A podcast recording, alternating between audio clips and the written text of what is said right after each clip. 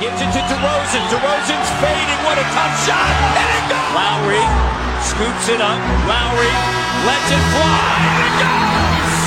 It's off to Leonard, defended by Simmons. Is this the dagger? Toronto is one! Two seconds to the rim with the left hand at the buzzer.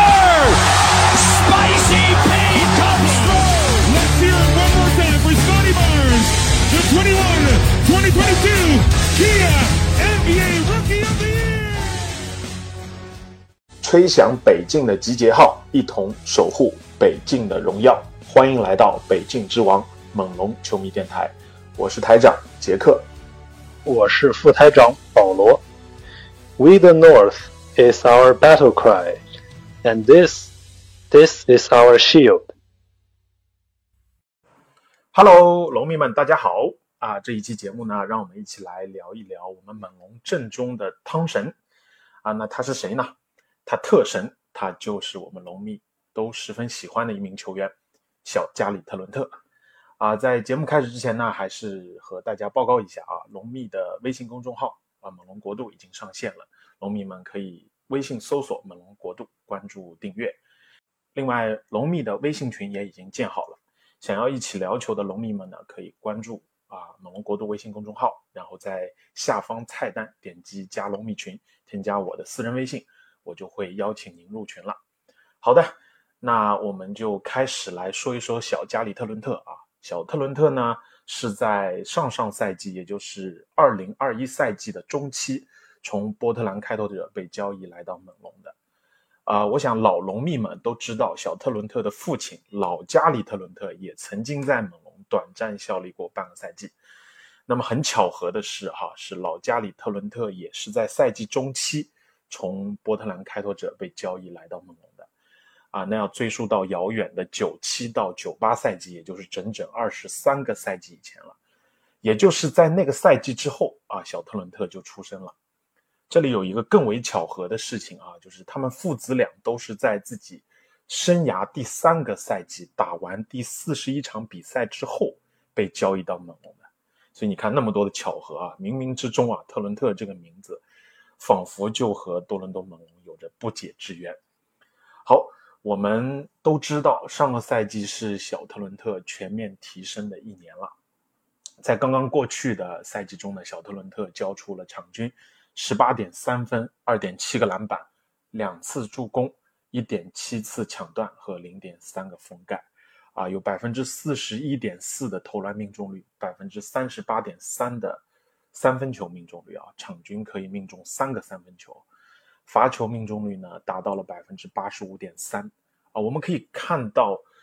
只有除了投篮命中率和三分命中率以外，以上提及的所有数据啊，还包括三分命中数、三分出手数，以及罚球命中数和罚球数在内的所有数据啊，都是小特伦特职业生涯的新高。所以啊，刚刚结束的这个赛季呢，也可以算得上是小特伦特爆发的一季了。好的，那么在接下来啊，就让我们。来说一说全面爆发的小特伦特在上个赛季当中啊，都给猛龙带来了些什么？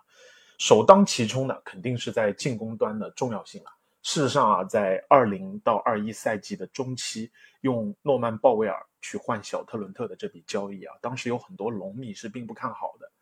因为大多数的龙迷啊都对啊鲍威尔的被交易是非常的不舍，甚至有的龙迷会感到愤怒。要知道，彼时在猛龙遭遇严重伤病以及疫情影响的时候啊，鲍科比打出了天神下凡般的表现啊。在被交易前的一个月中，鲍威尔场均可以打出二十六点二分的表现。也正是因为这样的表现，让当时的猛龙依旧保留着季后赛的希望。所以很多龙迷呢都觉得，在那之后的猛龙就彻底开始摆烂了。确实也是啊，那个赛季最终猛龙只排在了东部的第十二位，无缘季后赛。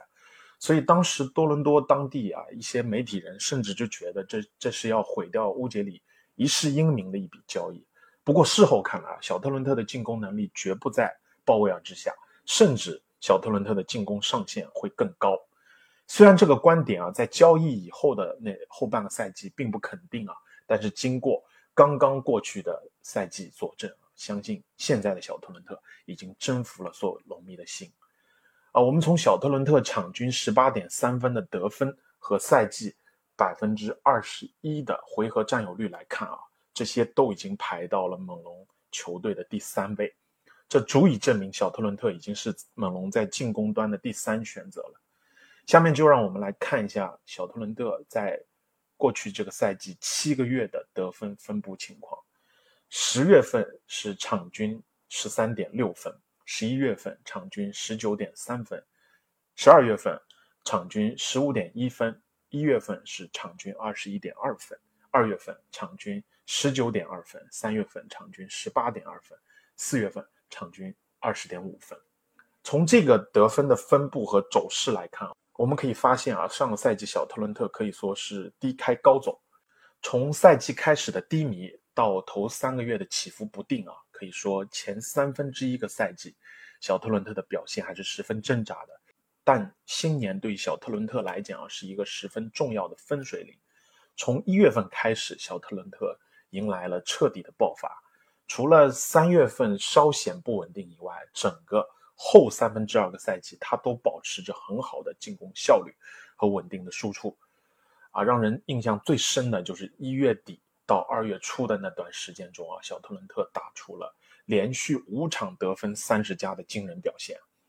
而小特伦特的表现走势呢，恰好反映的就是上个赛季猛龙队的表现走势。在新年以前，猛龙的战绩是十五胜十七负，胜率不到百分之五十；在新年之后，猛龙的战绩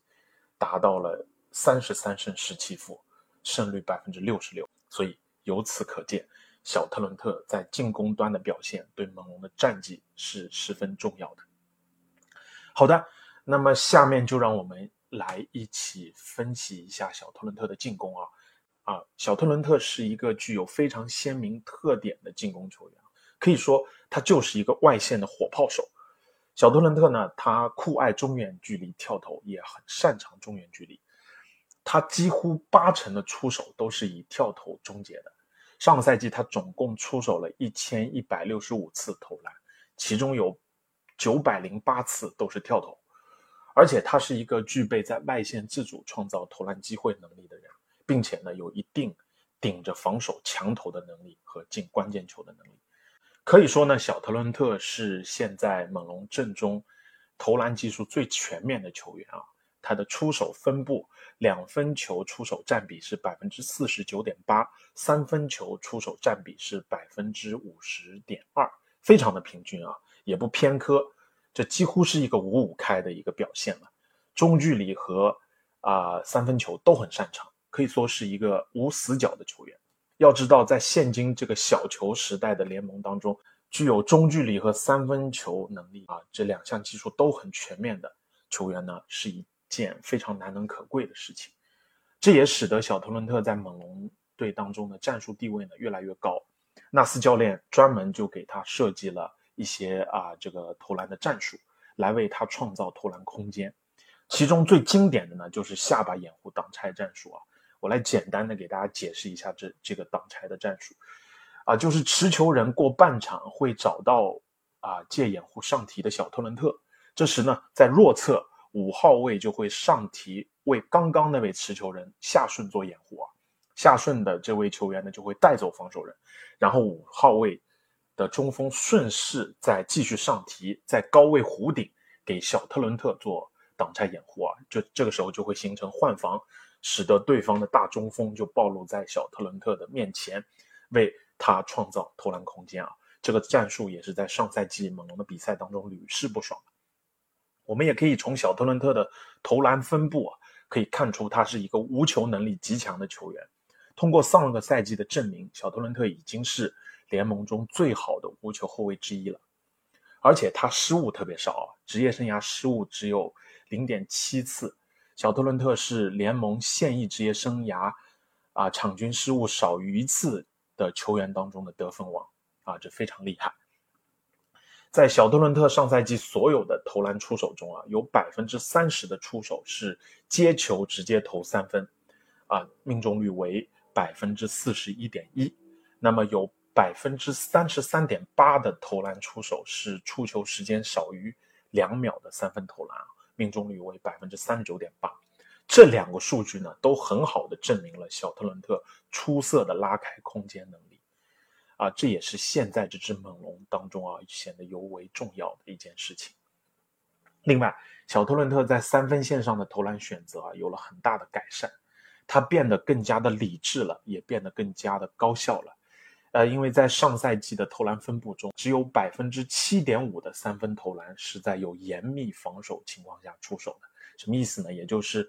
在身前两到四英尺距离内有防守人，这个就被称为有严密防守啊。这比他刚刚来到猛龙时的那个赛季几乎减少了一倍。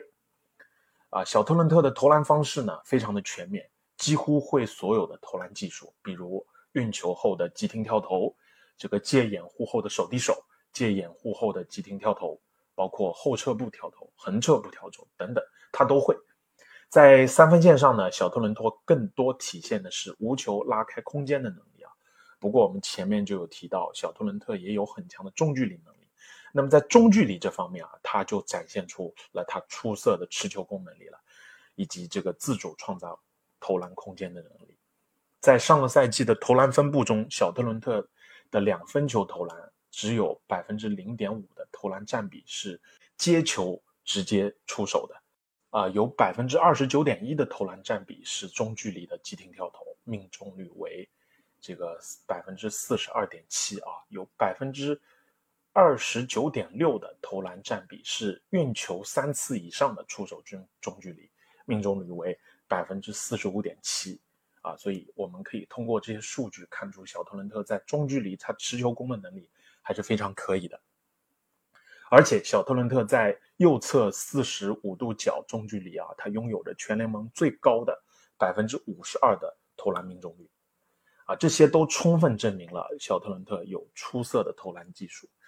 好的，说完了进攻啊，我们就来说一说啊，小特伦特在防守端的表现啊，这可以说是上个赛季小特伦特所带来最大的一个惊喜了。那么可以说啊，在防守端的全面提升，已经体现出小特伦特已经逐渐成为了一个双向球员，尤其是他的抢断，上赛季场均一点七次的抢断，已经成为了联盟精英级别的抢断手，他和范弗利特一起并列联盟第三。啊，队内第一，这也给猛龙带来了很多的快攻机会，也使得猛龙的快攻得分呢排在了联盟的第三位。小特伦特有着很好的协防能力和沟通能力，对于什么时候换防、在哪换防、如何换防，他都有很好的理解力。啊，他在防守中具有很强的这个侵略性和赌博性。不过他现在呢，他就会做出正确的判断，选择什么时候去赌。啊，在上个赛季的比赛当中啊，小特伦特也开始展现出了他一对一的防守能力啊。他在一对一的防守当中表现更好了，或者说啊，在一些比赛当中，他可以通过关键的一对一防守去拯救比赛，去改变比赛，这是他之前没有体现出来的。而且，小特伦特在比赛中展现出来的这个积极性啊，会让你觉得他时刻都充满着能量，充满着动力和热情。这种气质啊，可以说是跟猛龙之间是相辅相成的，啊，这里有两项数据啊，可以作为一个就是证明。上个赛季啊，在截断和活球争抢这两项技术统计中啊，小特伦特都可以排在联盟的前三位，尤其是在防守回合的活球争抢排名当中，他是排在联盟第一的。那这在这里啊，就对这两项技术统计做一个简单的介绍。截断啊。官方对截断的定义啊，这截断英文叫做 deflection，这个定义是一名防守球员或球队在对手的非投篮状态中，用手触碰到球，使其改变方向、出界或者失误啊，这些都会被定义为叫做截断。典型的就如破坏对方的传球路线，特别要注意啊，这里不包括已经形成抢断的数据。好的，那么活球争抢啊，就是英文叫做 loose balls recovered，这个被定义为什么呢？就是活球状态下球员对球权的争抢，最典型的案例就是地板球的争抢。所以小特伦特的防守积极性啊，从这两个数据你就可见一斑。他所呈现出来的比赛防守态度以及防守贡献啊，对现今这支猛龙来讲是十分重要的。好的，那接下来我们再来说一说小特伦特都存在哪些问题啊？第一个就是在于他的进攻不稳定性啊，由于他的打法呢是比较喜爱在外线的投射，所以这就增加了他比赛的波动性啊，也让他在进攻端啊极其依赖自己当晚的手感。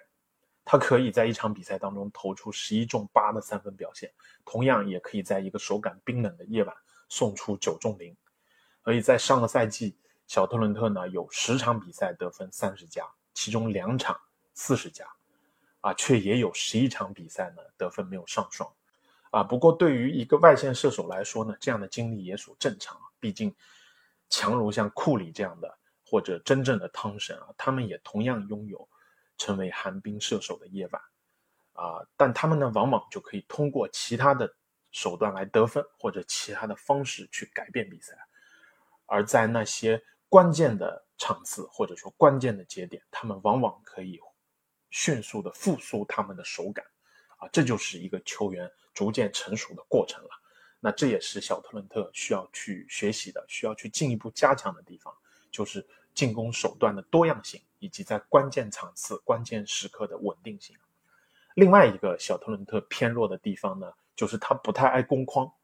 他攻框能力和造杀伤能力啊明显不足，即便在上个赛季，他的场均罚球次数已经从一点八个上升到了二点九个，罚球命中率呢也从百分之八十点六上升到了百分之八十五点三，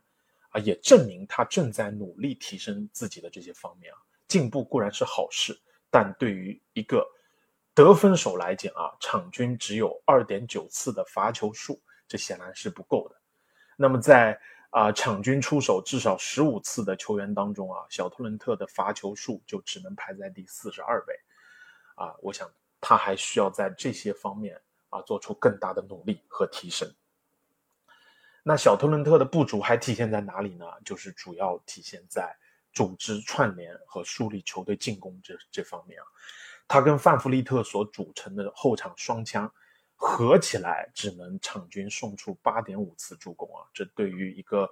想要啊更进一步的球队来讲啊是远远不够的。这也导致了猛龙经常会在进攻端运转的很不流畅。猛龙上个赛季球队场均助攻啊只有二十二点一次，这个数据呢排在联盟的倒数第二。那么到了季后赛呢，这个数据就继续下跌了啊，只有二十点七次了。当然。这里也有猛龙整个队投篮能力不足的原因啊，但无论对于小特伦特来讲，还是对猛龙来讲，想要继续的往前跨一步的话，这是他们亟待解决的问题。总的来说啊，上赛季对于小特伦特来讲啊，算是相当成功的，他打出了自加盟猛龙以来最高效的数据，这对于他在猛龙的未来啊，绝对是一个很好的开始。他也已经成为了如今猛龙阵中一个不可或缺的一员了，啊，如果说他能继续提高他的稳定性、侵略性以及组织能力的话，那么他将变得无法替代。小特伦特的合同呢还有两年，呃，最后一年是一千八百五十六万的球员选项。若是他下个赛季可以继续保持这样的表现，或者说更进一步的话，那么在二三、二四赛季。他很有可能就会选择跳出合同，来寻求一份超过两千万以上的大合同。那我想，届时猛龙可能真的需要花大的代价才能留下这位悍将了。好了，那关于小特伦特的事啊，这个情况呢，我们就先聊到这里啊。我们再来说一下猛龙队的近况。最近呢，猛龙队啊内又有人员的变动了，有老人走了啊，也有新人来了。我们来简单看一下啊。猛龙裁掉了一个小后卫，又补充了两个锋线。是的，你没听错，要啥后卫啊？猛龙这是要抱着全锋线一条道走到黑，绝不回头了。裁掉的小后卫呢，就是阿尔莫尼·布鲁克斯。签约的锋线呢是胡安·埃尔南戈麦斯以及今年的落选秀加比布朗。布鲁克斯的离开哈也不意外，这个我们在上一期节目当中就已经讲到了。猛龙当初签布鲁克斯。看重的就是他外线的投射能力啊。不过这位同志呢，无论是在上赛季还是在刚刚结束的夏季联赛当中啊，他的外线的表现啊都差强人意，所以他的备采也在情理之中。好的，那么新签的两个锋线呢，胡安、埃尔南戈麦斯啊，很多球迷最近对他的了解啊，应该就是他主演的电影啊，叫《必胜球探》，他在当中饰演的主角博克鲁兹啊，这样一个励志的故事。那在这里呢，也特别推荐大家可以去看一下这部电影啊，非常的不错。对啊，电影的英文名呢叫做《Hustle》。那埃尔南戈麦斯的职业生涯呢并不长。啊，他是二零一六年的首轮第十五顺位被丹佛掘金选中的，可以说是一个很有天赋的首轮秀了。但他却一直没有兑现他的天赋啊，这些年对他来讲也是十分颠沛流离。近三个赛季，他被交易了五次，最后是在今年的休赛期被犹他爵士给裁掉了。现在呢，是以一年底薪签约了猛龙，猛龙也是他效力的第七支球队了。阿南戈麦斯呢有两米零六的身高，两米一三的臂展啊，这个静态天赋是十分符合猛龙的口味的。他的职业生涯到目前为止呢是场均十五点七分钟，五点三分，三点四个篮板，零点六次助攻，零点四次抢断，零点二个盖帽，啊，有百分之四十二点八的投篮命中率以及百分之三十五点一的三分球命中率啊，啊，这些数据呢有一些是因为。得不到重用，受到了上场时间的影响。其实呢，在刚刚被交易到森林狼的那个赛季啊，包括上个赛季后期到了爵士啊，埃能戈麦斯的上场时间还是有一定保障的啊。那他也在这这种情况下呢，投出了不错的啊这个投篮效率。总体来说呢，他还算是一个有一定防守能力和投射能力的锋线啊。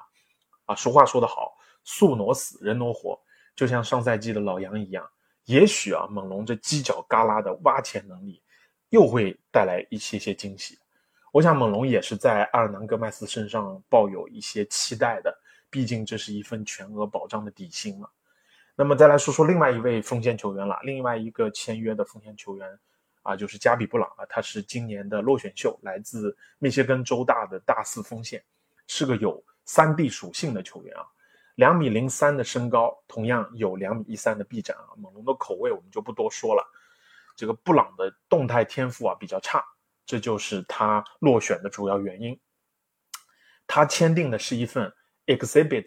Ten 的合同啊，这种合同是一个什么样的合同呢？就是啊，他是加入季前训练营的最低不保障合同。主要呢签下这种合同，主要就是为了拿到这个球员在 G League 的所有权。也就是说，可以在 G League 为猛龙九零五效力，啊，所以大概率布朗应该会出现在下赛季的这个季联赛当中啊。布朗最大的优点，或者说猛龙看中的，还是他的外线投射能力啊。他在大学最后两年的三分球命中率都超过了百分之四十，他在大学里还是一名出色的得分手啊。猛这个布朗最让人印象深刻的高光时刻啊。可以说就是今年封三第二轮打杜克大学的时候和状元班凯罗在外线的对标，所以希望他在九零五能够打出好的表现。好，那么在签下这两名球员之后呢，猛龙训练营的人数啊也已经达到上限了。从目前来看呢，保障合同已经有十四份之多了。相信呢，啊克洛克应该马上也会签约，所以我觉得啊米哈伊留克被裁的可能性就越来越大了。那么剩下来的球员呢，就会在季前训练营来竞争这最后一个常规赛名额。猛龙也已经公布了季前训练营的时间和地点啊，是在九月二十六号到十月一号，在加拿大 BC 省的维多利亚大学举行。包括季前赛的赛程也已经公布，一共会打五场球，分别是十月二号主场对阵犹他爵士，十月五号客场挑战波士顿凯尔特人，十月七号做客休斯顿火箭。最后两场是在十月九号和十四号在主场迎战芝加哥公牛和波士顿凯尔特人。那节目最后啊，我们再来说一下猛龙刚刚聘请的球员发展教练里克海恩斯正在 UCLA 举办他的私人训练营啊。猛龙很多球员都在当中啊，像是西卡啊、班斯啊、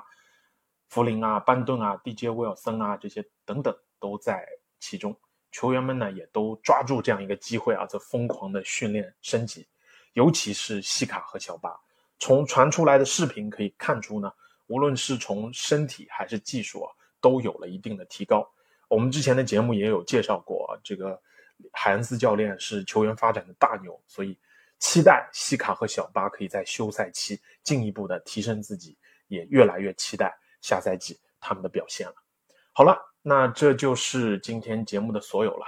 谢谢农民们的收听啊啊！大家可以把你们自己关于本期节目的话题的看法留言在节目评论区，与我们交流互动。那么我们北境之王猛龙球迷电台开播至今呢，也受到了很多龙迷们的支持，